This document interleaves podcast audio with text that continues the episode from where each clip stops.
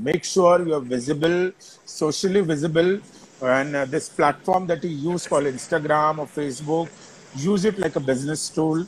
Use it to show yourself the qualities of yourself in a nice way.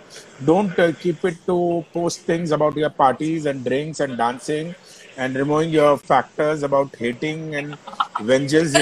Use this tool as a very good tool because I know the importance of this. I have got so many work, so much of work of mine through this social media that clients have approached me. People have seen my work on social media. Keep it very professional. You want to have fun life with your friends and all, have a separate account where people see your fun side. But when it comes to most of the models, very important advice: man- manage your uh, social uh, platform that is handled very very professionally. Make your work only speak on it. Like if you go on my social media, I must have 200 posts. In 200 posts, I must be hardly one or two of my family and thing. Friends, it's all about my work. It's all about my